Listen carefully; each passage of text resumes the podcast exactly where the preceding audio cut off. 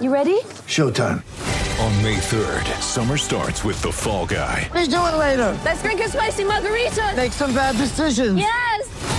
Audiences are falling in love with the most entertaining film of the year. Fall guy. Fall Guy. Fall guy. That's what the poster said. See Ryan Gosling and Emily Blunt in the movie critics say exists to make you happy. Trying to make it out? Nope. Because I don't either. It's not what I'm into right now. What are you into? Talking. Yeah. The Fall Guy. Only in theaters May 3rd. Rated PG-13.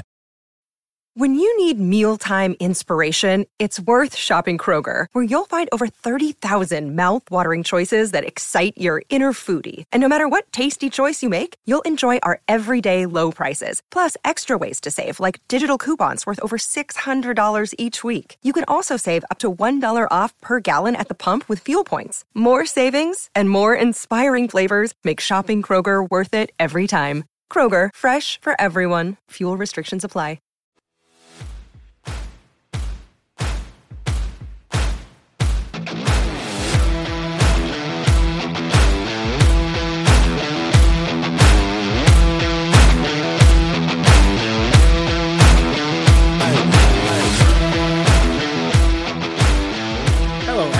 And welcome to episode seven of Keeping Up with the Krakens, presented by the Hockey Podcast Network. This is your host, Tyler Bell, located in the Rocky Mountains of Alberta, Canada. And once again, I am joined by my very good friend, Alec Durham. How are you today, Alec? Oh, kind of fighting it today, a little under the weather, I think, but uh, we're gonna grind through it, get through it. Uh, big team effort today. How are you doing? Oh, yeah, always a big team effort. I'm doing pretty good. How's your uh, Halloween going? Happy Halloween to everyone out there listening as well. Hope it's going good. Durham, anything exciting happening your Halloween tonight or what? Mm, you're looking at it, watching some at it. hockey. Seattle Kraken are playing tonight. That's what I'm doing on Halloween. Yeah, that's what I'm doing too. I'm watching the Kraken get a spooky win tonight against the New York Rangers. Uh, but we'll get into maybe some of those game previews a little later on. Uh, and just previewing this episode, what we're going to talk about is game seven versus Montreal and game number eight of the year versus Minnesota. Then we're going to jump into some prospect uh, talk. Uh, so we're going to name that the Squid Squad going forward this season. So a little bit jumping into the Squid Squad and see, you know, how some of these prospects of Seattle Kraken are doing this year and touch on that. And then, of course, uh, we'll jump it to some uh, around the NHL discussion. So maybe some Blackhawks turmoil that's going on. Um, some Eichel information too. We got uh, some new stuff to talk about there. And then touching on a bit of contract talk as well. So, you know, lots to, to, to talk in this uh, in this pod today. So it's going to be very exciting. So why don't we hop right in uh, with Game Seven versus Montreal? And yeah, just looking ahead at this or looking at this game here, Grubauer got the start. Uh, they had the same D as last game, and then a little bit different up front, Durham, with McCann on the third line to start this one. So you got your leading scorer on the third line with Tanev and Appleton to start this game. What's your thoughts on that? Well, we talked about on McCann was going to be able to bring versatility to this team. If you needed him to slide over to center for a few games, he was capable of that. And he's kind of slumped a little bit the last couple of games. So maybe they reunite him with Tanev, someone who knew, he knows from playing the last couple of years with in Pittsburgh there. And uh, we'll see if they can connect on something through the game, get them going. Yeah, and uh, very interesting you bring that up. There are two guys who definitely know each other there. And then, of course, Tanev has been leading this team in goals since game two. So uh, maybe trying to find a little bit of a spark between those two players going forward. And uh, and against Montreal here, which is a bit of a rematch from the 1917 Cup final where these two teams played off. So this game is almost 100 plus or over 100 plus years in the making, which is a pretty cool note there. Um, and then another cool note to add on too. Um, George Vezina was in net uh, for the Montreal Canadiens in that 1917 Cup final. And then, of course, you have Grubauer, starting goalie for Seattle Kraken, who was a finalist for the Vezina Trophy last season. So him being in this game as well. So kind of a cool connection there going into this one, eh? Yeah, just a little bit of a neat fact there for everybody. Yeah, just something to throw out for the fans, uh, just so they know it. Because I thought it was pretty cool, pretty cool connection there. But yeah, heading I into like this, how they one, raised the banner against Montreal too. Oh yes, the banner raising as well against Montreal, almost like they just had to throw it in their face a little bit. Um, so I do like that. Uh, definitely a cool thing to do right before this game. They they did it pre-game, so we didn't really get to see it much on the broadcast, which a little disappointing. But we've seen enough on social media of it, so that was pretty cool. And you know, maybe one day we see some of those colors brought back, those metropolitan colors, and turned into a possible third jersey. You think we see that? An outdoor game, possibly. Yeah, in an outdoor Wouldn't game. I know there's talks. I, I bet Get you the that's the direction jerseys. that they go. Yeah, I bet you that's the direction that they're going to go with it. I'm hoping so. That would be pretty fun. I think they'd look uh, pretty awesome in those jerseys.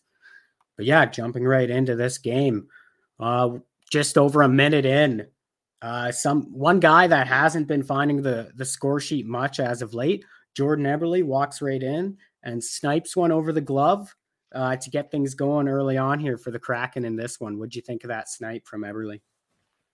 What a rip. Just walks in, finds a little bit of empty space, and just fires it over the glove there. Allen didn't have a chance when you give Eberle 10 feet of space in tight like that. No, not at all. And it's really good to see Eberle finally find the back of the net this season. And that was his first as a Seattle Kraken. So hopefully that starts to get things going for him uh, with this team because he's been in a bit of a slump to start this year. Mind you, he's had a lot of great looks, but has just been a bit snake bitten. So, really good to see him get off to a re- really good start in this game. And, you know, a few minutes later, he did take a penalty, but it was no problem. Seattle was able to kill that thing off. And credit to Grubauer for making a, a bunch of good saves early on in this one. And, you know, talking about nice saves, he absolutely robs Brendan Gallagher on a two on one as he kicks across and gets his right skate on a puck. And that was just a huge save from Grubauer and ones that you can expect him to make throughout the year, right? Man, that hurt just watching it. Are you kidding me? Like post to post, full split, gets the toe on it. Not a chance I want to even do that. Oh, I know I would not be able to do that myself either. I'd be pulling groins left, right, and maybe even center as well. So, so it wouldn't feel good at all. Um, but yeah, Seattle was looking real sharp in this period, looking comfortable with with each other out there and really pushing the pace of the game. And then with about eight minutes left, a weird bounce off the back wall. Uh, takes another bounce out front uh, to open Hoffman, and he puts away a rebounder to tie this one up. And on that play, uh, Schwartz high sticked him just as he was shooting that. So originally they did call it a four minute penalty uh, because he was bleeding on the play. But because the high sticking kind of happened as the shot was going off, they uh, negated the one penalty and it was just a two minute after the goal. So um, that was kind of something that happened on the play worth noting there. But it doesn't really matter because Seattle would kill that off and they wouldn't really allow Montreal to get any dangerous chances on the play. And it kind of just speaks to the penalty kill of the Seattle Kraken team. Right now, they're sitting top five. So, you know, just speaks to how important this penalty kill has been for the Seattle Kraken. And would you argue maybe it's been the best part of this team so far to date? Oh, that's certainly an argument you can make. I mean, the power play has been shaky at times. They're not really attacking, getting anything into the middle. They're always shooting from the perimeter and not getting a lot of one-time opportunities. So the goalies are getting chances to set. And I think five on five, they've been getting beat a little bit, especially late in games. So when the penalty kill is able to say they're top five in the league, it's tough to argue anything, any other aspect of your game is that good right now. Yeah, I totally agree with that. And, you know, when it comes to that penalty kill, it's it's something that's going to have to be a strength for this team going forward if they're going to be competing in games and and trying to battle back this year and work their way into a playoff spot. So to see it, you know, be a strength of this this team early on is a big sign and a positive sign. And moving ahead, you know, who else but Turbo Tanev to get the lead back in this one with a beautiful tip over Allen from a feed from uh, Oleksiak uh, somebody who's been playing really well as of late as well. But I think it was really McCann who got this play started as he entered the zone, you know, stopping up and, and dropping it for Oleksiak to find some room and throw it out to Tanev, uh, who was able to tip it in out front. So great play by McCann there. Yeah, that was a nice read seeing their D step up, knowing he had Oleksiak trailing behind him, and there was going to be empty space in front if he was able to eliminate that defenseman. So he makes it look like he's going to cut into the middle, and he leaves the puck and takes the D stick there, which creates opportunity for Oleksiak to come in and gives him an extra couple feet before the next defender closes, and he makes a nice backhand pass to Tanev there. He did. He made an awesome play, and you know, with a minute 40 left in the period, the Kraken find themselves with their first power play chance of the night. And they had some good looks on it, but they weren't able to come up with any goals themselves. So the period would end uh, with shots 12 to 9 in the Kraken favor. They killed off both those penalties that they took, and Oleksiak with two assists in that period. So, like we said, a guy who's been playing and jumping into the play and looking more engaged as of late. And that does make sense now that this team is starting to play more games and get more comfortable with him. Uh, so it's good to see a guy like Oleksiak kind of finding some offense too early on in the season.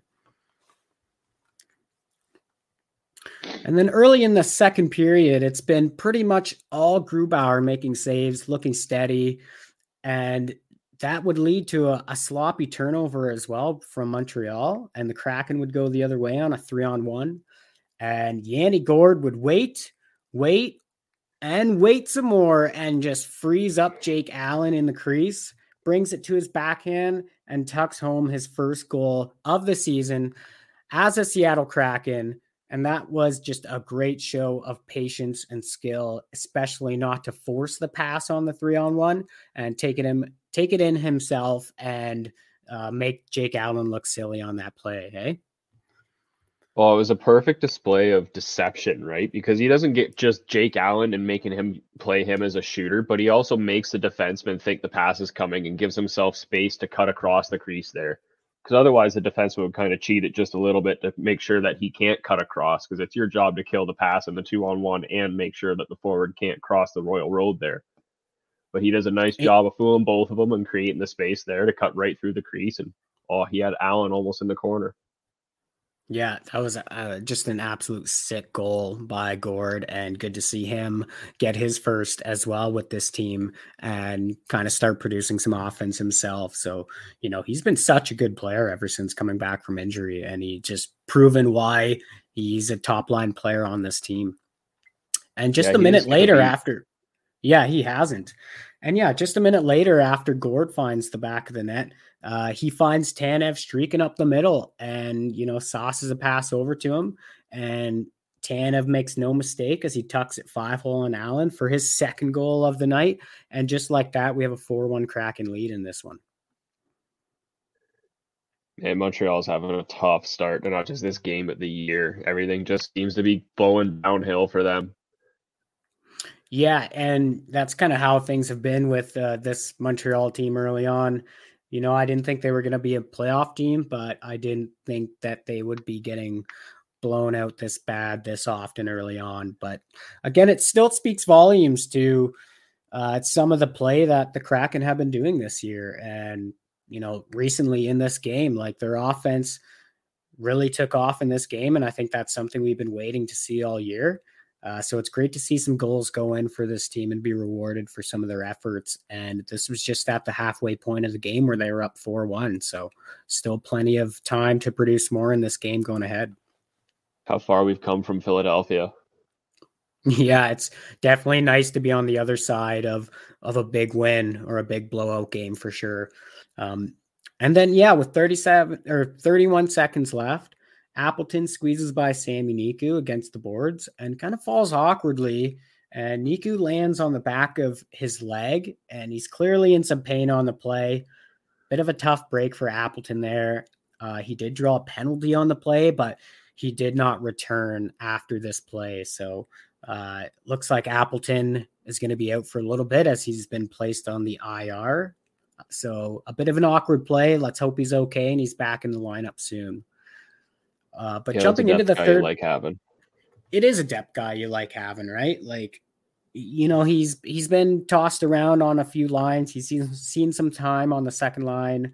You know, he's mostly been on third and fourth line roles, but you know, a guy who brings it every night, and you know, your team's going to be better with this guy in the lineup versus not in the lineup. So, you know, let's hope he's better soon. And jumping into the third period here, uh, it just continues to look like the Kraken's best game to date. And, you know, it's really important for this team to, to shut down uh, Montreal in this third period because it's been a great period for them or a great game for them. And something they've struggled with is closing things out in the third period and games this year. So you really want to see them just shut things down um, and walk away with the win. And what better way of keeping the puck out of your net by hemming uh, Montreal in their own end? And that's exactly what this Kraken team was able to do for the first five minutes of the third. Then Donato kind of steps in and says, You know, I want in on some of this offense. And he makes a great interception right at the blue line and breaks all the way down alone into the Montreal end and goes roof daddy on the backhand. And this is a big goal for Donato, a guy who was scratched for the home opener. And you got to think this is going to help him maybe find some consistency uh, going in, going ahead in the lineup with this team, eh? Well, it's tough to take a guy out of the lineup if he's putting pucks in the back of the other team's nets. If he results in it going in the back of your net, it's pretty damn easy. But as long as he's putting it in the other team's net, you can forgive a couple things here and there. Yeah, exactly. So, you know, this Donato was brought into this team to create offense and something he's kind of struggled with early on, but uh, it was really nice to see him put a beautiful goal in the back of the net and get things going for himself. And, you know, hopefully he'll continue to do that and continue to find a spot in this roster going forward. And then, yeah, right at the end of this game, too, or near the end of the third period, seen a bit of a dirty play by uh, Cedric Paquette of the Montreal Canadiens as he kind of slew footed Dunn behind the crack Kraken net. Not the type of play you want to see in a hockey game. Um, you know, those type of plays commonly lead to injuries because it's such an awkward fall and you know slew foots are a dangerous play but you know lucky enough Dunn was okay the kraken would get a power play from it again they would have a, a few nice looks but uh, nothing would come of it and then right in the last minute the fans get off their seats and give a standing ovation for the first ever kraken win at climate pledge arena and first of many i should add right Woo! We're gonna get so many. We're going to fucking playoffs here. Screw it. Let's go. We're going yeah, streaking. No. Let's go streaking. But no, honestly though, it was awesome to see the fans react to the first ever win in that arena. They were so loud in this game once again. And you know, they've been dying to watch a win, especially having it come two and a half weeks into the season. Uh, I'm sure, you know, all the patience paid off for them. And this was a huge win for their first ever win at home. And yeah, just reviewing some of the notes of this game. It was a total team effort, very deserving win for the Kraken. They kind of manhandled the Montreal Canadiens in this one. You know, shots were pretty close though, 26 to 24 in favor of Seattle. And I think this was the first game of the year.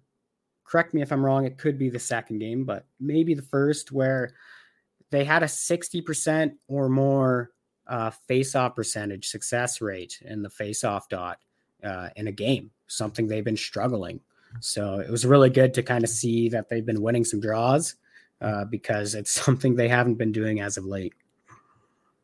Yeah, it's a lot easier when you start with a puck, right? And that's probably what they showed tonight. Yeah, 100%. And yeah, just looking at some of the the star players of this one, no doubt in my mind, Tanev is the first star in this one, getting two goals. He was a plus three. He was all over the ice, everywhere, three shots on goal. He had six hits, and he did it all in just under 15 minutes of time on ice. So, you want to uh, expand on that?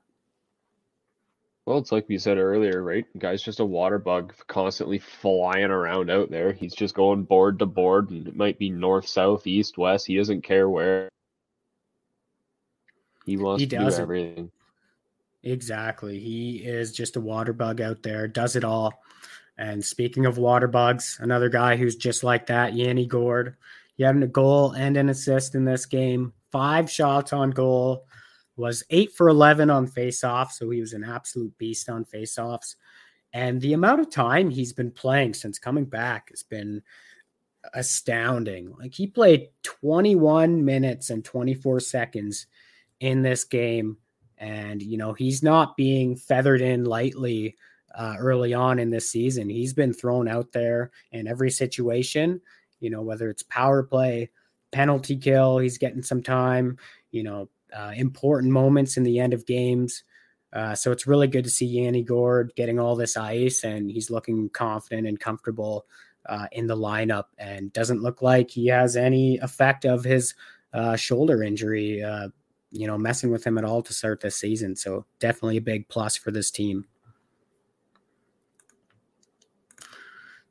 So hopping over, uh, we have game eight of the season versus Minnesota a couple nights later. And you know what? Other than the first game of the season against Vegas, um, you know, they had a nice healthy lineup and that was a tough Vegas team. This would probably be their next hardest test. You know, you could argue the Philly game was probably a really hard test for them as well. But Minnesota coming into this game five and one record. Um, they're off to a really hot, hot start. So this was going to be a big game for the Kraken to continue to build off the performance they had against Montreal. And just some pregame notes heading into this one. Um, Appleton, you know, he was out with the injury from last game. So Nathan Bastian finds his way back in the lineup. He gets slotted in on the fourth line where Geekie was put last game. And so Geekie gets bumped up uh, back to the third line where he belongs, essentially. Um, you know, happy to see that guy back on the third line because that's where he should be. Get a chance to unleash that rocket of a shot. Exactly. We want to see another snipe from Morgan Geekie. He does shoot the puck enough. We should be seeing more from that uh, pretty pretty soon here. And yeah, Minnesota was the team who got things going early on in this one, as Kaprizov finds Hartman, who was you know, a bit of he was alone out front for a bit of a wide open net, and he buries one past Groove for the one nothing lead. And you could kind of see it coming. Minnesota looked pretty sharp at the start of this game. You know, they're flying out of the gate. Uh, they've played really well too as a five man unit on the ice, and they're showing why they have a five one record uh, so far this year. And then, you know, uh, shortly after that, Bastian heads to the sin bin for goalie interference. Uh, you, so you can't be can't be doing that, Bastian. Getting back in the you lineup, can't do that. penalties. you can't do that. And yeah, Seattle would kill it off with ease, though. And that penalty kill just continues to be the strongest part of the Seattle team. And then, yeah, with six and a half minutes to go in the first, uh, puck gets thrown off the board right to Fleury, and he absolutely rips a snapshot that finds its way through traffic and into the back of the net. And that's Fleury's first goal as a Kraken to tie this one up. And that was a, just a beautiful shot, eh? Well, it's exactly what you look for from a point shot. And the number one rule, if you're shooting from the point, is it's got to get through. And it's like got to get through or to the net. You can't be shooting it, getting off the shin pads of the guy right in front of you or the next layer behind him. If you don't have a lane, you got to put it down low. He sees that, he recognizes, and he finds the perfect lane to get that puck through and finds his first for first with the Kraken. Yeah, and it was a beauty nonetheless. And that really helped get the crowd into this game as well. They really erupted after he scored that goal. And at one point in this period, shots were eight to two for the Wild, you know, getting off to a good start for them. But uh, the Kraken brought that back to 13 10 in favor of Seattle before the end of the first. And they had a lot of real quality looks uh, in the last minute of the period as well. And that led to Donskoy uh, taking a high stick to the face with five seconds left. And he draws a four minute power play heading into the second period. And they pretty much picked up right where they left off in that second period. They were all over them for the four minutes of power play time that they got from that penalty. And the power play was looking much more comfortable uh, than it has been for quite a while. So it's good to see that kind of coming together. Though they didn't score on it, it's good to see them, you know, getting tons of opportunity on the power play and creating. Um, so that's going to be important for this team going forward as well. And, you know, shortly after that power play kind of built off some of that momentum. And once again, it's Hayden Fleury and he has a nice fake slapper and then throws it up high on Talbot trying to pick the corner. Doesn't exactly happen, but he picks up his own rebound for a wraparound goal and his second goal of the night. So it's great to see Hayden Fleury break out offensively, especially for a guy who's been fighting to stay in the lineup on this team because of all the nice and healthy competition that he has on the back end who are fighting for position uh, on a D spot on this team as well, right? So, give me your thoughts on a guy like Hayden Fleury. Well, it was nice to see in this game a glimpse of the player Ron Francis thought he was getting when he drafted him seventh overall back in 2014. There, you know, one spot ahead of William Nylander. Ouch. But uh, it's nice to see him becoming that big two way, nice skating defenseman with a good first pass. And like you said, starting to get in offensively too. I mean, how many D do you see getting down low on a fake shot, picking up the rebound there, and then getting a wraparound? Who the hell even scores wraparounds that much anymore? yeah, not happening too often in the NHL these days, but nonetheless, a great play by Fleury, uh, great IQ to to understand that he wasn't going to get an opportunity short side and that you know his only option was to take that puck around and and get a get a nice beautiful wraparound goal out of the play so um, awesome to see Hayden Fleury, you know putting up the goals and putting up some offense because that's what he's been brought in to this team to do. And you know hopefully he could build upon that. And yeah, just before the end of this period, though, Kaprizov gets a chance to go in on Grubauer, and Grubauer absolutely shuts the door on Kaprizov, and and that's just a huge save going into the third and not allowing any momentum to go the Wild's way after having you know potentially the most dominant period of play this season from the Kraken in this second period. And I feel like I've said that a lot recently, but it just speaks to how much this team is improving game by game. That's what you look for, especially as a new team coming together with everybody from scratch here. Is every game you got to find a way to get better in some aspect of it. So it's nice to see mm-hmm. that as we're going, we're getting better results against worse teams and we're getting in the games more against the better teams. So this is a big yeah. confidence boost for everybody. Oh yeah, huge confidence booster, and you could tell they were feeling it in that second period. They were all over them. Shots were 17 to 5 for the Kraken in that period, which would bring it to 30 to 15 overall after two periods. And they were just doing everything out there, creating offense. They had puck possession like crazy. And other than that one chance by Kaprizov, there really wasn't much given to Minnesota and much opportunity to make any offense for them. So, very dominant period. And again, we're in familiar territory with the Kraken, uh, where they find themselves going into the third period with a lead, and they need to find a way to play a full 60 minutes and close this one out. And yeah, early on, Seattle gets another power play opportunity, but again, not much comes of their chances. So, yeah, that's been a bit of a struggle for them. And most of this third period stayed pretty uneventful in the well in the first half especially. And that's kind of what you want if you're the team that's ahead and holding down a lead in the third period. Would you agree with that? Yeah, you'd want all the events to be happening at the other team's end and off of breakdowns from them and quick turnovers that gets you an opportunity because you're not trying to give them anything. Exactly. And that's kind of what we had going on in this game. Um, and then on the back end of that third period, uh, just at the start of it, start of the back end there, Fleury takes a penalty, so he's back on the score sheet, but in the wrong way. Um, but it's no problem for Grubauer because once again he comes up with some massive saves on the penalty kill, and then right after that penalty kill too, he continues to put up massive saves. And you got to give Philip Grubauer all the credit in this third period because uh, there's no way Seattle wins this game without uh, his incredible effort in this third period. He was making, you know, massive save after massive save and really showing why he's one of the elite goaltenders in the NHL. Yeah, he's really establishing why he was, you know, nominated for the Vezina or a finalist for it, I guess I should say, not just nominated, and why he's worth his money that he got in the offseason this year, maybe saying to Colorado, hey, this is what you're missing out on. Yeah, no kidding, especially with the start that uh, Darcy Kuemper has had in Colorado.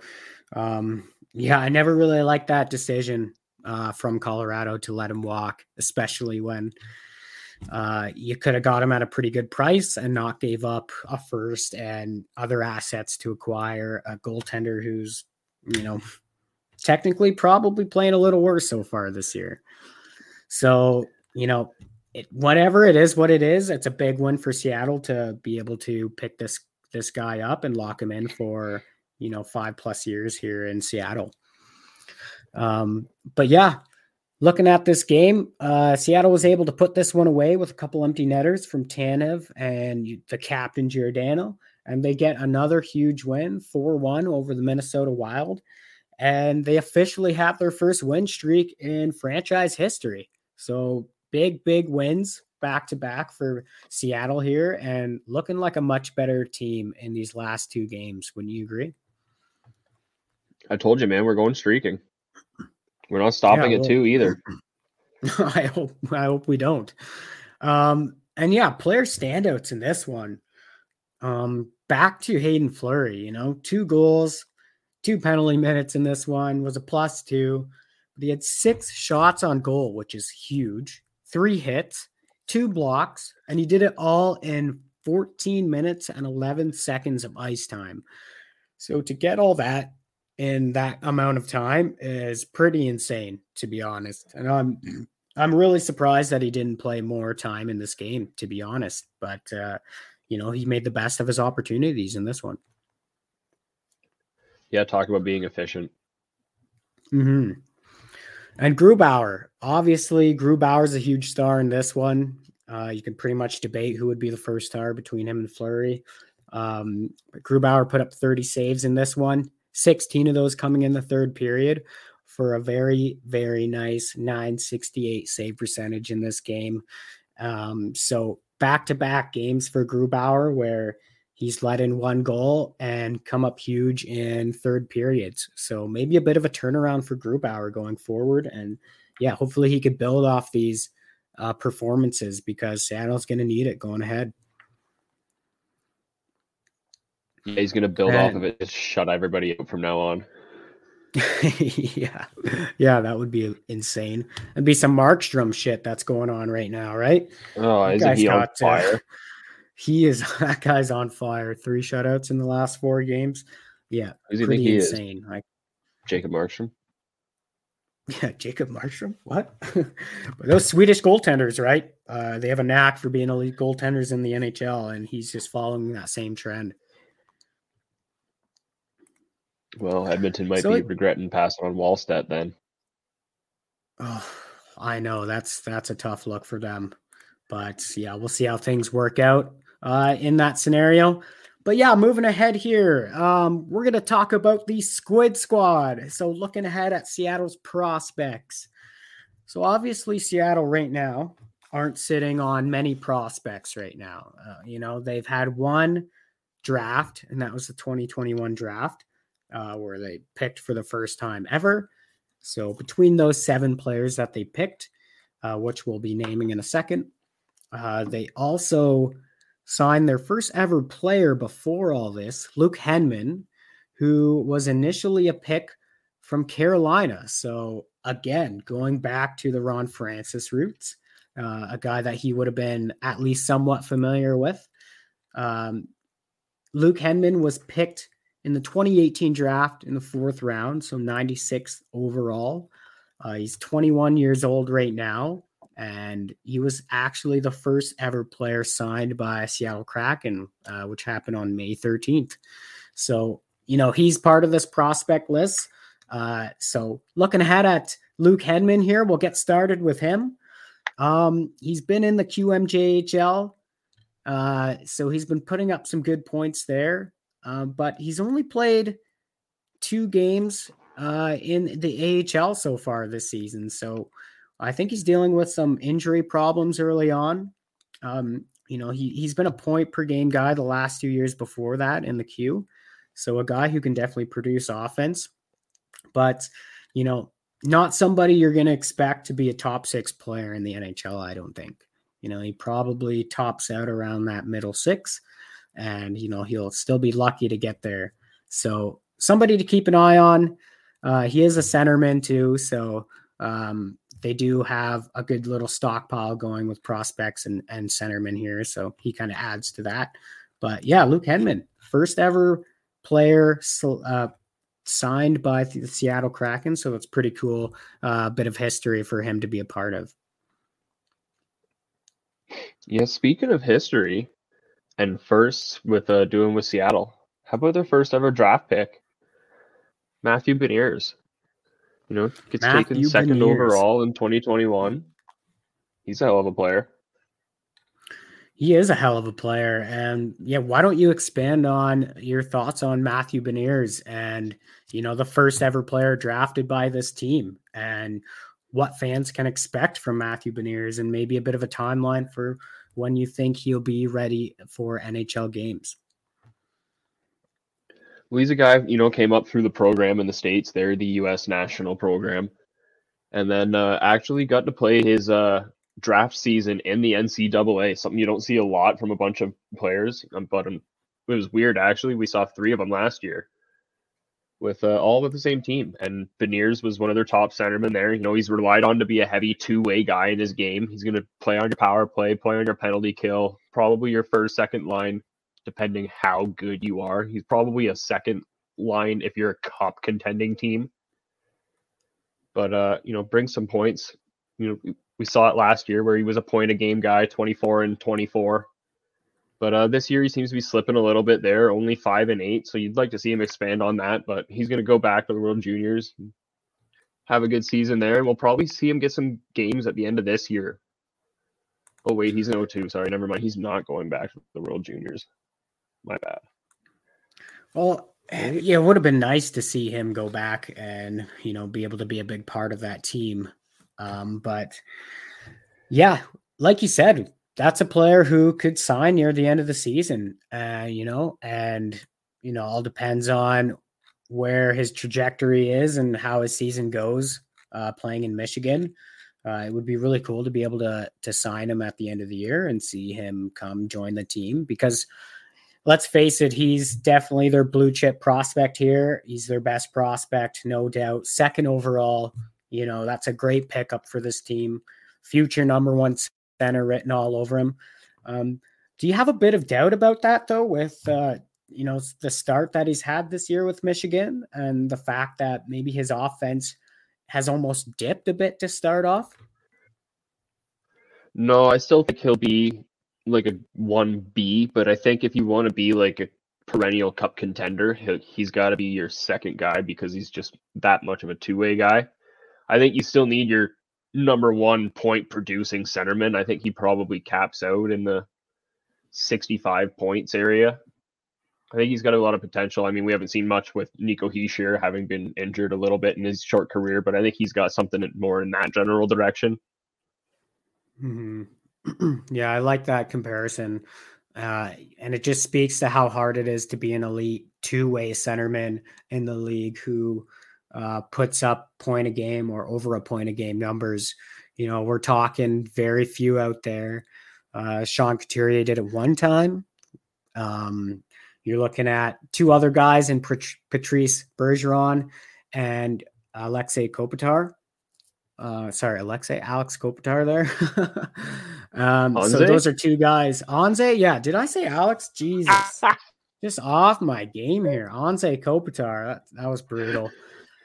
But yeah, those are two elite two-way centermen who've been doing it uh, a lot of years here in the NHL and being able to put up those types of uh, point per game numbers. But just speaks to how rare it is to have you know elite two-way guys who do everything on the ice, but can still uh, produce the offense as well. And I guess you could even argue a guy like Nick Backstrom too. Uh, so he's a bit of an underrated two-way player uh, as well, who puts up a lot of offense in his game as well. But it'll be pretty tough for um, Beniers to grow into that elite potential. I think you know, um, Especially Not- if he's talking Nick Backstrom. That's one of the best passers in the game. Oh yeah, oh yeah, one of the best passers in the game, no doubt. So yeah, that was the very first uh, pick in the draft, and then coming in as uh, the second ever pick for the Seattle Kraken uh, is defenseman Ryker Evans, who plays for the Regina Pats of the WHL. So just a bit of a background on him: uh, six foot, left-handed, uh, 192 pounds, as said on Elite Prospects. a guy who had a really, really good season, uh, shortened season last year, obviously with COVID, where he put up 28 points in 24 games. And so far, he's off to a really good start this year with the Regina Pats as well, uh, with 13 points in 11 games. And I believe he's leading all defensemen in the league in points currently. So it just speaks to the kind of start he's having in the WHL. And a player I was really impressed with. Um, got to see him play a preseason game this year.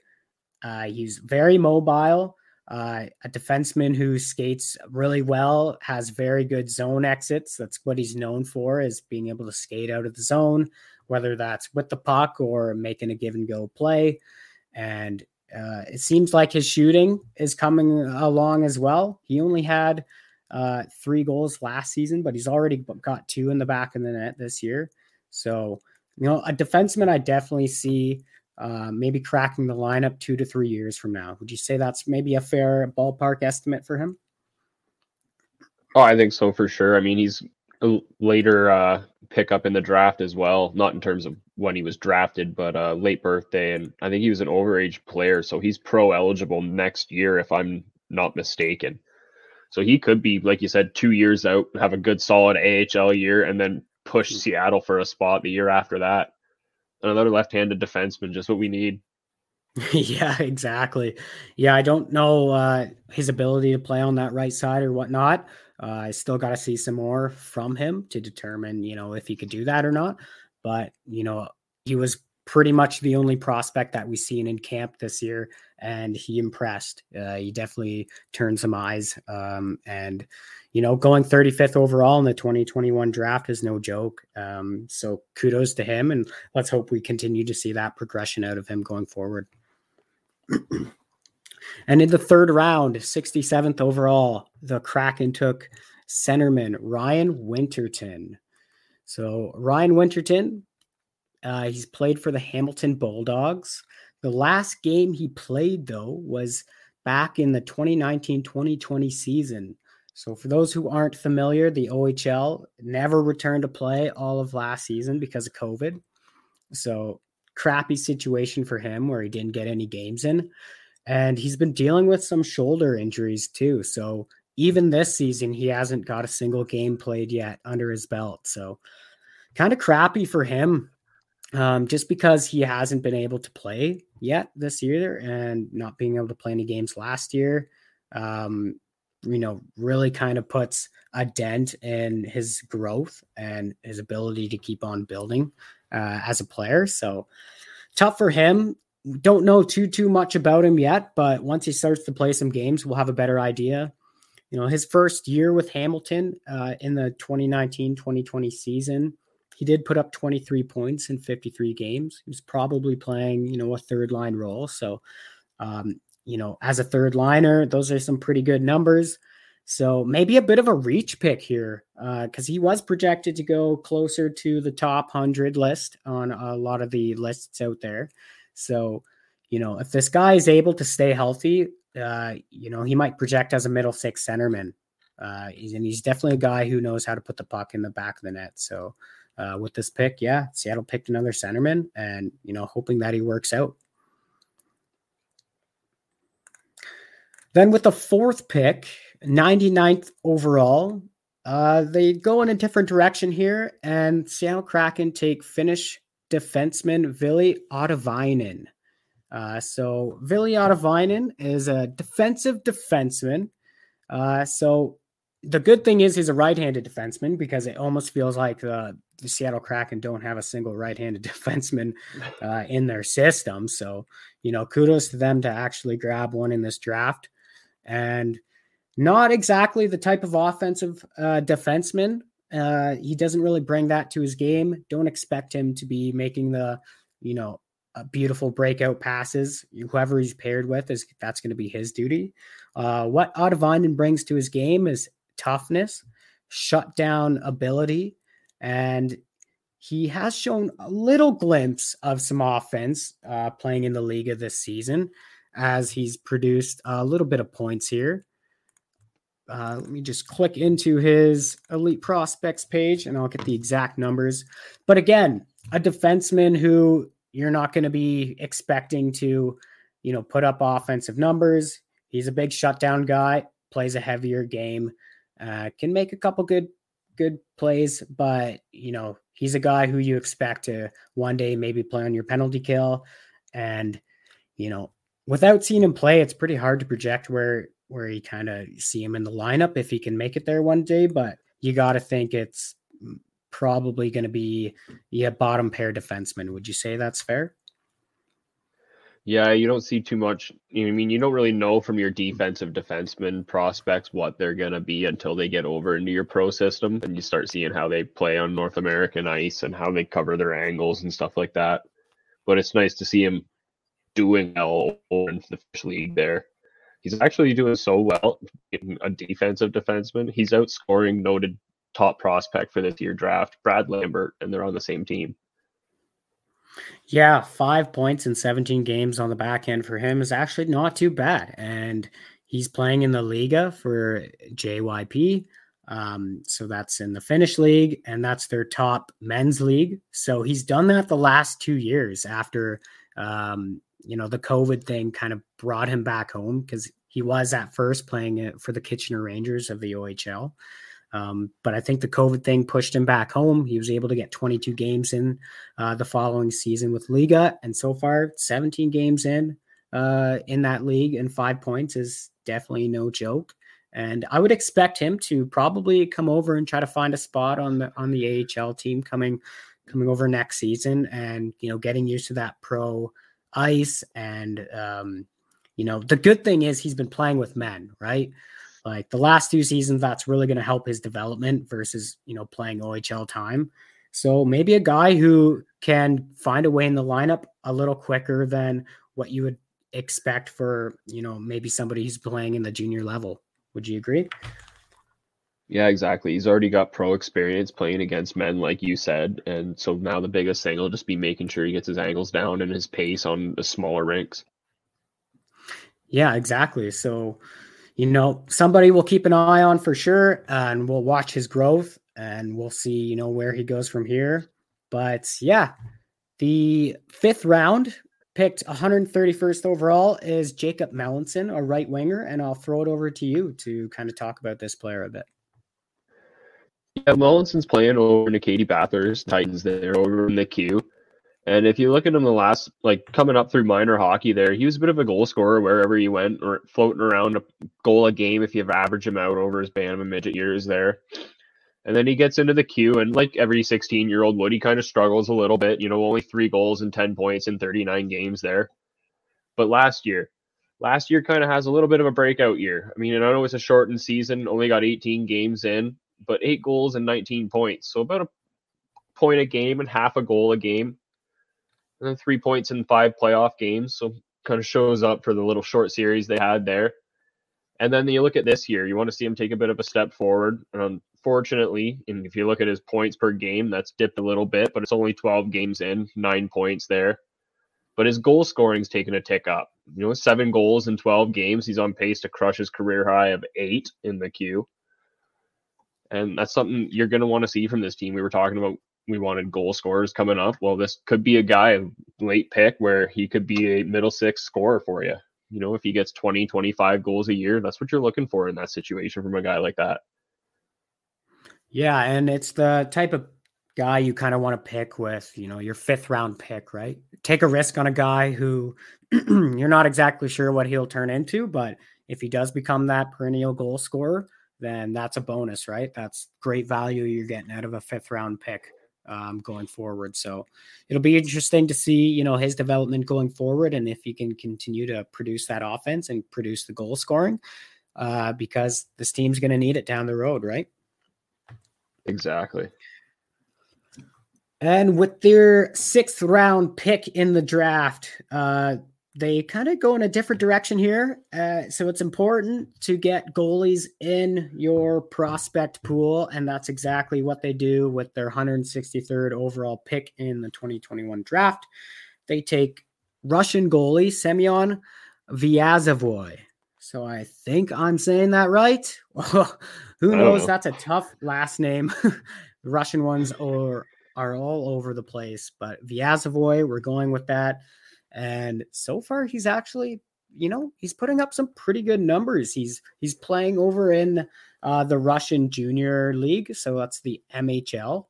Uh, and so far this season, he has 14 games under his belt, and he's put up some really nice numbers. He's got a 940 save percentage with a 1.77 goals against average, with two shutouts for a record of 10, 3, and 1. So, a goalie I've never seen play, uh, and maybe a guy to keep an eye on who might be a dark horse for potential uh, junior uh, goalie for the Russian squad for the World Juniors. So, who knows where this guy's going to end up, but don't expect to hear his name anytime soon uh, when it comes to, you know, AHL time and certainly not NHL time. Uh, the big thing with goalies is they take a while to develop, right, Durham? Oh, exactly. It could be six years from now before we hear from him in terms of NHL time. Exactly. So that's why it's always important to get as many goalies in the system as you can because they really do take a long time to develop. And, you know, this kid's only 18 now. Uh, sometimes it's not until that 25, 26 years old until they really find uh, their their way in the NHL and find a spot, you know, if they end up getting there to begin with. So, again, it's your sixth round pick. You're not going to put a whole lot into these picks. Um, it's pretty rare that these picks work out and they play NHL games, but you know, when you're looking at his stats so far, you got to be happy with what you're seeing. And then to finish things off, uh, the Kraken choose uh, a player out of the U.S. National Development Team program, uh, Justin Janicki. They pick him on 195th overall in the 2021 draft. Again, another player you're not going to put much stock into. Um, but just a note, he is playing for the University of Notre Dame this season. Uh, he's got seven games under his belt and just the one assist to show for it. So, uh, again, a guy who, if he does make it into pro hockey, you're probably looking at him playing at least three seasons, if not four seasons of university hockey, you know, before he reaches that that level where he's you know comfortable and can be thrown right into pro hockey. So again, a guy who we're going to keep an eye on and watch his development throughout the year. But uh, you know, a seventh round pick, you're not going to put much stock into him. So uh, yeah, that pretty much rounds up uh, the prospects for this team. We'll be keeping an eye on them throughout the year and giving you updates on how they're doing. Um, but yeah, so far that's the that's all they got for prospects. So definitely uh, not many in the system, but you can't argue it. Franchise, new franchise, so they've only had the one draft. NFL fans hungry for a big win this week? DraftKings Sportsbook, an official sports betting partner of the NFL, has you covered. New customers can bet just $5 on an NFL team to win their game. And if they do, you win $200 in free bets. Winner, winner, chicken dinner. It's that simple. If Sportsbook isn't available in your state, DraftKings won't leave you empty handed. Everyone can play for huge cash prizes all season long with DraftKings daily fantasy sports contests. DraftKings is giving all new customers a free shot at millions of dollars in total prizes with their first deposit. So, NFL fans, Download the DraftKings Sportsbook app now. Use promo code THPN. Bet just $5 on any NFL team to win their game, and you win $200 in free bets. If they win, you win with promo code THPN this week at DraftKings Sportsbook, an official sports betting partner of the NFL. All right, welcome back to Keeping Up with the Krakens. I'm still joined by Alec Durham, and we're going to move on uh, with some topics around the NHL that are happening or have happened uh, in this last week here. So, starting off with maybe a, a touchy, sensitive topic, and you know, one that is a very bad look uh, on the NHL currently, and that's uh, what's happening with the Blackhawks organization right now. Um, so do you want to touch on kind of some stuff that's going on around that team currently, Durham? Well, yeah, like like you mentioned earlier before when we were talking before coming on here, you number one thing you want to do is kudos to Kyle Beach for having the courage and strength to come forward and be named in his accusations and the shit that he had to go through, which no human being should ever have to. It's just pretty disappointing situation, tough look on not just the organization, but like the people involved in it. Yeah, it's uh, definitely a tough look. And for anyone not familiar with you know what we're talking about here, um, back in May 2010, um, former video coach Brad Aldrich, who was you know the video coach for the Chicago Blackhawks, uh, sexually abused former first round pick Kyle Beach of uh, the Chicago Blackhawks, and yeah, there's been some fallout from it um, and some much deserving fallout from it as as we've seen uh, management people stepping down in the organization. Um, so you know that would include uh, general manager stan bowman as well as senior director of hockey administration al mcisaac who uh, who stepped down and not only them uh, joel quenneville stepped down too as head coach of the Florida Panthers. Um, so all people part of that uh, that that management group who kind of were brought, you know, aware of the situation and don't think they acted uh, appropriately upon the information given to them. And you know that's why 11 years later they're losing their jobs over it.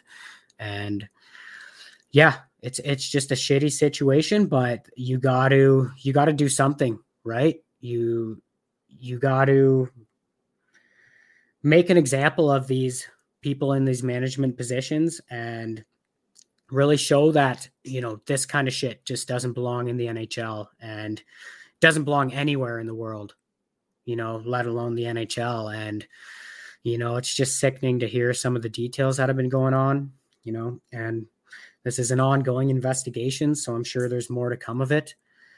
And like you said earlier, just kudos to Kyle Beach for coming forth and you know sharing his story. And I, I can't imagine how hard that's got to be. And you know we've seen a lot of support flooding out from the hockey community, uh, players online and social media. Um, you know, reaching out to him and sharing their thoughts and letting them know that they support him and they love him. And, you know, I can't imagine there's a lot of people, you know, behind the curtains doing the same thing and reaching out to him. Um, and this is going to be an ongoing battle for this guy for, you know, probably the rest of his life because sexual abuse is no joke. And I, I really hope that uh, this Brad Aldrich guy pays for this uh, in one way or another. And yeah, if there's any positives out of it, they're ta- they're trying to take his name off uh, the Stanley Cup, which you know, thank God for that because that guy does not deserve you know any of that credit. I mean, this guy should be thrown in jail. Um, and the worst thing is, he, you know, he went on to do this two other times in the next couple years. You know, whether it was at the college level or, you know, I believe when he coached high school hockey. So, yeah, because because of the way they handled the situation, this predator was able to strike multiple times, and you know it's a bit of a bad look on the NHL. Um, they only fined the Blackhawks two million for their mishandling of these allegations, which just seems like such a like joke. Almost seems like yeah, like it's absolutely nothing. But yeah, like we said, ongoing investigation, more to come from this. So I'm sure it's something we're going to have to, you know, touch on later on. But, you know, we're here. We're here for you, Kyle. And all the credit goes out to you for, you know, coming forth and, and telling your story because that's got to be the hardest situation of all of this. And uh, yeah, moving on to some other topics. Uh, We've been hearing some rumors about Jack Eichel. Is a deal finally happening? And you know, a couple of the teams rumored to be right in the thick of things right now. Uh, it's mainly Vegas rumors, but I, I am still hearing a few Calgary rumors. Let's kind of focus our attention on Vegas here. What do you think it's going to take uh, as a for trade to get Eichel in a Vegas sweater? A lot. They're gonna have to move. Like I saw someone, I forget who it was, so sorry, I can't give them credit. But they posted a tweet detailing which major like there's a lot of money that's going to have to be moved for them to be able to bring Eichel in, right? Oh yeah, hundred percent. So it was detailing like which players they had that would have to total up to. I think it was about 13 and a half million was what they figured on they would have to get rid of in order to bring him in to fit under the cap. Which that's a lot. Like you're looking at two guys from your top six and a defenseman almost. Yeah. So is that yeah, really no worth it to be bringing Eichel in? I mean, obviously it's fucking Jack Eichel. Like if this works out and the surgery works well and he gets healthy again, you're probably looking at a top 20, 25 player in the league. Yeah, that's what you're expecting Eichel to be post surgery, you know, at the bare minimum, because he's capable of being a top 10 player in this league. Um, but yeah, four years left at 10 million after this season. Uh, they're going to have to bring some money over. Who, who do you think might be part of that deal? Because personally, I'm not making that deal without uh, Peyton Krebs coming back my way if I'm the Buffalo Sabres. What do you think? I think for sure. I think you know you reunite Peyton Krebs and Dylan Cozens, who played together a lot growing up, I believe, both being Western Canada boys. And uh, I think someone that'll be coming back from the NHL roster would probably be William Karlsson. I mean, that's a centerman that makes a fair bit of change. You got Chandler Stephenson that works well with Mark Stone and Max Pacioretty when they're both coming back healthy, and he's not an expensive option at center as well. So if you're able to run in your top six with Stephenson and Eichel, then you're looking pretty damn solid, and you probably don't need Karlsson on your third line. Yeah, and that would open up uh, maybe an opportunity for Nolan Patrick to continue to kind of gain experience and you know hope that he can turn into a solid, uh, reliable center in the NHL as well.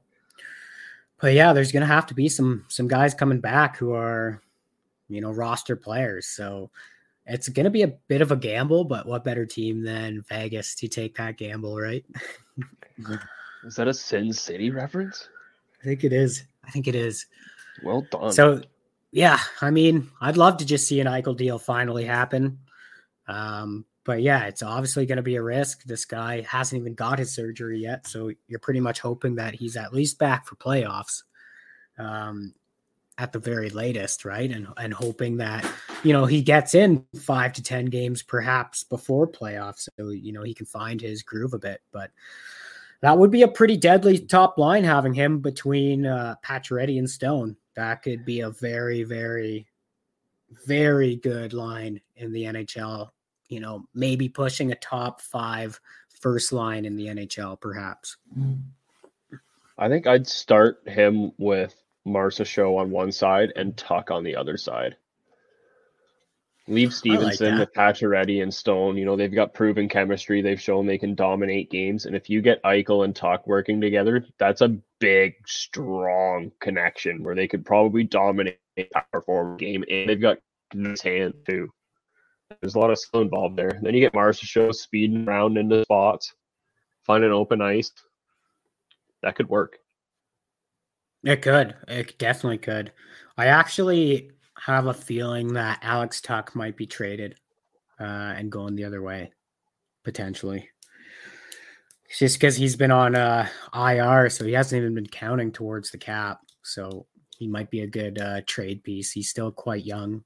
Um, you know, a guy I I really like. I love Alex Tuch, Alex Tuch's play and what he brings uh, when he's out there and, and the pace he plays with. And he always seems to be at his best in the biggest games and shows up huge in playoffs. So maybe something that you would think is still a ways away in Buffalo, but how can you argue right now with the start they've had?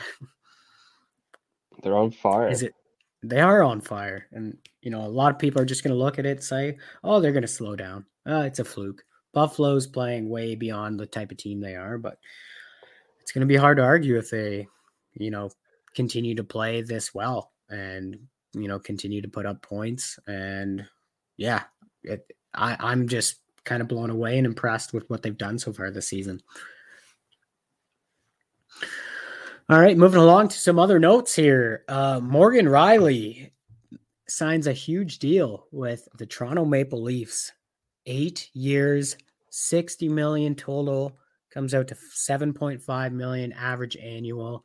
Give me your thoughts on this deal, Durham. What do you think about it? Has Morgan Rielly the one D signed in the last four months that doesn't start with like eight and a half? Oh, I guess Pelech was there too. Yeah, But- true. Still, nice to see somebody in Toronto take a fucking discount. Yeah, he definitely took a discount. I would have thought that Rielly could easily be around that eight and a half, uh, nine million, especially with what Dier getting paid these days and what he brings to that team. He definitely took a discount, but still, when you include him with the other four big names on this team, you know, your your Matthews, your Tavares, your Marner, your Nylander, between these five guys, they now take up 58.8% of the $81.5 million salary cap. How are they going to continue to build around these five guys? That seems. I seems tell you what, that power play unit had better score at least every game. Well, yeah, you think of how much money is on the ice every time. That's just insane. They're going to struggle, though. I don't know. Like, do, do you really think that Toronto can push far in playoffs with these guys locked up, all making, you know, over half the team's salary cap between five players? They're in a tough division. I'd like to see them make playoffs. Florida and Tampa are sick. Boston's pushing. I mean, fuck, they were chasing Detroit going into that game the other night. Yeah. Buffalo's ahead of them by a few points. Um, Certified wagon again. certified certified wagon. We'll, we'll see what Buffalo's. It's able still to do November. Buffalo's a wagon. Yeah, I remember that From six December, they got off the to a couple years off. ago. They yeah they they off win like that- 10 in a row? Yeah, and I think uh yeah some of those players were popping off. Jeff Skinner was popping off, and then he got paid way above what he should have been. But that's kind of going off topic there. Yeah, I just you know I'm a Sens fan too, so um I love Morgan Rielly though. Like I, I think this is a great deal for them, no doubt. I mean, they lock him up. You know, he's a leafer for life now. When you look at it, um, you know, he's going to be about 35 years old by the time this deal is over. So essentially, you know, I think he was drafted what 2012, fifth overall. Yep. So And it's funny looking back because remember, I remember you and I watching the draft and Brian Burke's interview after selecting Morgan Rielly, and he goes, "Oh, we had him at the number one pick in the draft," and we both scoffed at that and laughed. And you look back now, and it's like, you know what? He might be better than. He's definitely better than the four guys selected ahead of him. Yeah, yeah. I mean, you could make some arguments maybe for some guys that got picked after him, but when you look at the top five uh, picks that year, Morgan Rielly is no doubt the top pick of that draft. So yeah, kudos to him. He got a big payday. Uh, we'll we'll see what you know crazy moves Toronto's going to have to do to uh, sustain that salary cap and be under it, or at, at least tied with it uh, going forward. But yeah, it'll be an interesting thing to keep an eye on. Who's in a worse cap situation, Vegas or Toronto? Yeah, bit of a tough one, man. I I gotta say Toronto, just because they have all these guys Vegas- locked up. Vegas is tough, but I mean, you, you take a look. Some some ca- some of those deals will be coming out. You, you like they're big deals. They got guys locked up too long term. So, yeah, that's a good debate because they're both uh, in those situations. Um, so I'm going with Vegas because they literally played shorthanded last year because their cap screwed them over so hard. Yeah, and you know, to counterpart that argument, Toronto's you know hasn't been able to you know have the same amount of roster players as any other team can because they've had to uh, only carry a certain amount of players because of their cap situation as well. So definitely two Yeah. teams who are pushing the limits on salary cap to say the least. We're 40 cents under the cap today. We'll try again tomorrow. yeah, no kidding.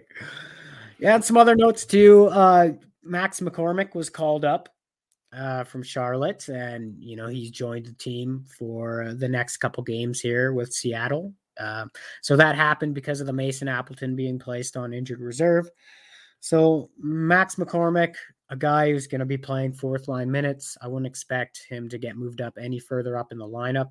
A tenacious guy um, who you know has shown a bit of offense in the in the AHL level, but never at the the NHL level when he's played games. Uh, he's only had a handful so far in the last five years, but you know, don't expect too much out of this guy. Just a bit of a tenacious guy who's going to forecheck hard, um, not afraid to mix it up, not afraid to drop the gloves. So, a guy who might find himself in the lineup either tonight or tomorrow in um, in Edmonton. So we'll, we'll see how things play out. And kind of speaking of of games coming up, uh, we got a fun week ahead of us with uh, tonight's game, of course, against the Rangers. This is going to be the last game of the four, uh, the fourth game on the homestand. So, uh, should be a really fun game tonight, and then Edmonton tomorrow. And we got Buffalo on November fourth in Seattle, and then back on the road in Arizona Saturday night, November sixth. Um, so, what's your expectations for tonight's game? A lot of shots. I mean, that might be for my own purposes, but a lot of shots I'm hoping for. You know, yeah, yeah, we'll see what team. happens. They are a tough team. They're off to a really good start. They're five, two, and one. Had a, a road stand where they won four games in a row too. So kudos to them for uh, you know winning some of those tougher games uh, that you're going to play throughout the season early on. And yeah, this is looking like a typical goaltending battle in this one with Shesterkin and Grubauer both uh, getting the starts tonight. So yeah, should be a fun battle and another great test for Seattle going into this one. Both those goalies are hot coming into this game too. Oh yeah, like they're both playing at the top of their level and shutting the door as of late. So, you know, it might be a low scoring game. Um, I'm going to put a bit of a prediction out there though, what I think the score is going to be. I'm going to go with 4-3 overtime win for the Kraken and Jaden Schwartz scores a power play goal in overtime to get uh, either his first or possibly second of the game, second of the season. Ooh. So that's going to be my prediction. I'm going to throw it over to you, uh, and we'll see. You know who might be the closest uh, predicting this game. You're, you're gonna make me do this. All right, all right. I'm gonna go three-two Rangers in regulation, just because they're hot right now. Rangers. Okay, And I mean, I know Going Seattle's hot right now too. I know, It's I'm a a bit- douche. bit sacrilegious. No, it's okay. Don't ask my opinion if you don't want it. I hate your opinion. No, no, it's okay, man. That's it's all about predicting, right? So, uh, three-two game. Uh, if you think it goes that way, that should be a fun game. Uh, you know, Halloween night, so anything can happen on Halloween. So we'll see how things play out. And then the very next night, they have to fly into cold ass Alberta uh, and play in Edmonton, and they've been another team who's been on fire. So that's going to be a very, very tough battle. Um, they're going to have to try to find a way to shut down the big stars in Edmonton, being you know McDavid and Draisaitl, and even throwing Hopkins in there. Uh, even though he's a step down from them, but he's still putting up some some really big points and you know him and Hyman and and Puljujarvi too, who you know they're all off to some awesome starts, and then you know that's going to be a tough game. That's going to be a real tough game. Second game on a back to back, so you know Edmonton's going to be well rested as well. So prediction for that game? Don't make me do it. We just went through this. Seattle on a back to back. going into Edmonton. You're gonna make everybody hate me. I'm picking Edmonton to win that one too. Man, it's going to be a tough game. I'll be I very faith, it's just not a whole lot. Yeah, if Seattle can pull away, uh, pull away with a win in that game, Edmonton's going to be a, a tough, tough opponent. But they're going to be seeing them a lot this season. So, you know, put up a, a fight. But you know, you got to think Grubauer's not going to be starting that game. Um, if if he starts that game, I think they're probably uh, a little insane for doing that. But I'd like to see, uh, I'd like to see Daccord get another start. I think he deserves it. But uh, that's going to be a tough, tough game to start for him. And you know, you're kind of just hoping that he doesn't get pulled and that they they put up a fight and keep it close. Yeah, here you go, kid. Here's the top two scorers in the league. Good luck. yeah. Good. oh yeah, we're on a back to back. We played the Rangers last night, who are like second in their division. Not a big deal. And then you play a, a rested uh, Edmonton team who has like the Also best power play in the league. yeah. And the best player to play hockey, according to Ryan Whitney. And he's probably Yeah. right. Yeah, honestly, yeah, you take a look at all the greats, but you know, he's talking in a standpoint of you know, the best player to play the game on a skill basis. It's hard to argue against McDavid with what you see him do day or night in and night out. Um, just incredible. To watch. So, if anything, you're, you get the. That's So, might be- we'll see how Might things be an L in and then- Vegas. might be an L. Exactly. And then yeah, they'll be playing Buffalo and Arizona. So games I expect them to um compete and, and not only complete but get the get the W's in those games. So yeah, we'll see how those play out. We'll be excited to break those down uh, next weekend and be able to talk about those games in more depth. So, you know, go Kraken go and, you know, join us next podcast as, uh, you know, we break down all four of those games and keep you updated with all things NHL related. So, once again, thanks a lot for joining Durham and uh, thanks for joining Crackheads. And you have yourselves a great week.